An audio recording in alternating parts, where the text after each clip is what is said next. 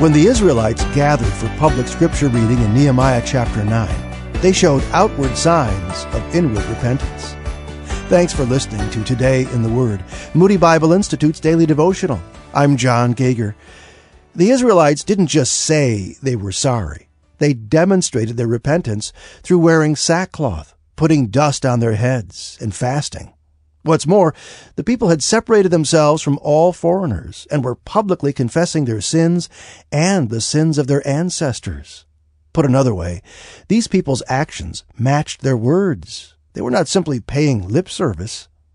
The next half of the day they spent partially in reading Scripture and partially in worship and even more confession of sin.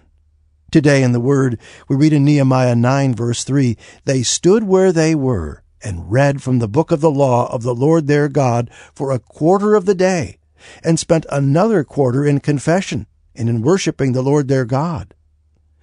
Now, I don't think this passage in Nehemiah is a manual for modern church services, but it does show us the value of turning our hearts toward the Lord regularly and corporately, confessing sin and reading Scripture as a way of keeping us tethered to the Lord throughout the week. Consider how you can incorporate these elements of prayer, confession, and repentance.